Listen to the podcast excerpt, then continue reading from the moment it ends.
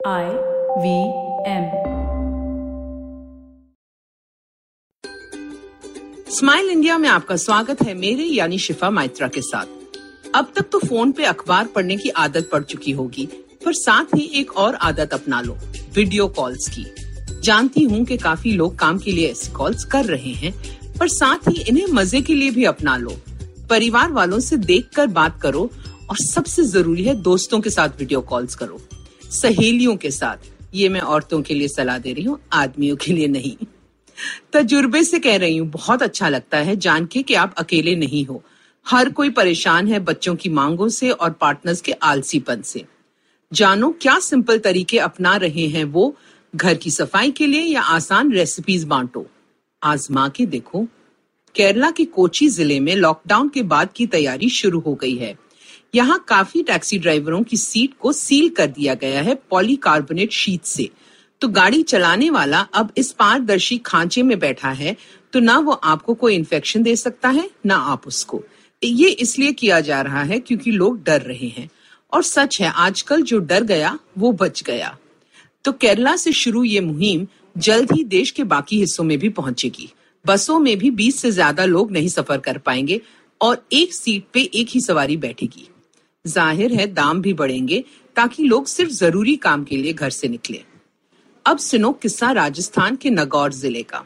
यहाँ कुछ मजदूर और उनके परिवारों को रुकना पड़ा सरकारी नियम के कारण। उन्हें स्थानीय स्कूल में ठहराया गया, जो बंद था लॉकडाउन के चलते।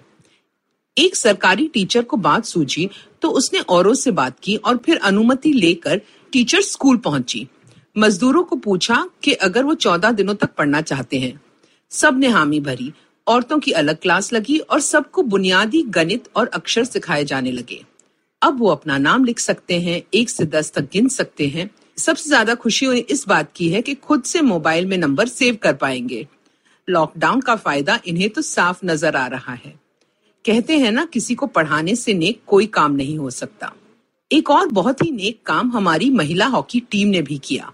सब अपने अपने घरों में हैं और जितना हो सकता है घर पे कसरत कर रही हैं। बाकी वक्त हम सब की तरह सोशल मीडिया पे रहती हैं। उन सब के बहुत से प्रशंसक हैं फेसबुक और इंस्टाग्राम पे। सोचा क्यों ना कुछ किया जाए तो पूरी टीम ने आपस में बात की और फिटनेस चैलेंज शुरू किया। रोज एक खिलाड़ी एक एक्सरसाइज करके दिखाती थी, जिसे सबके फॉलोअर्स को करना था और साथ ही सौ रुपए देने थे। ये साधारण चीज़ें थी जो कोई भी अपने घर पर कर सकता है। रोज आए पैसे एक अकाउंट में रखे गए और चैलेंज पूरा होने तक 20 लाख से ज़्यादा की रकम तैयार हो गई। उन पैसों को दान किया गया लोगों के लिए जो महामारी की वजह से बेबस हैं। हम सब के लिए ये सीख है कि थोड़ा देने से भी फ़र्क पड़ता है। पर सोचने वाली बात ये भी तो है कि हॉकी टीम कर सकती है तो क्रिकेट टीम भी तो आगे आ सकती है। उम्मीद है कि वो भी ये सुन ले। अच्छा आप तो सुन रहे हो तो अब आप एक काम करो।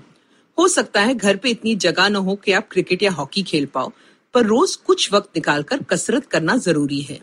माना कि जिम बंद है, पर यह बहाना अब नहीं चलेगा। अगर आप छत पे या गार्डन में कर सकते हो तो रोज वर्कआउट करें। या फिर कमरे में ही स्ट्रेचिंग और योगा कर लो। हो सके तो परिवार के साथ रोज करें ताकि सबको मज़ा आए। और कुछ नहीं तो गाने लगाकर नाच लो आधा घंटा।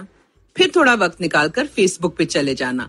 वहाँ गुड न्यूज़ इंडियंस का पेज देखो, बहुत सी दिलचस्प खबरें मिलेंगी। आईवीएम के वेबसाइट पे मज़ेदार पॉडकास्ट सुनो, या हमें किसी भी जगह खोज लो जहाँ से आप पॉडकास्ट सुनते हो। अगली बार तक अपना और अपनों का ध्यान रखें।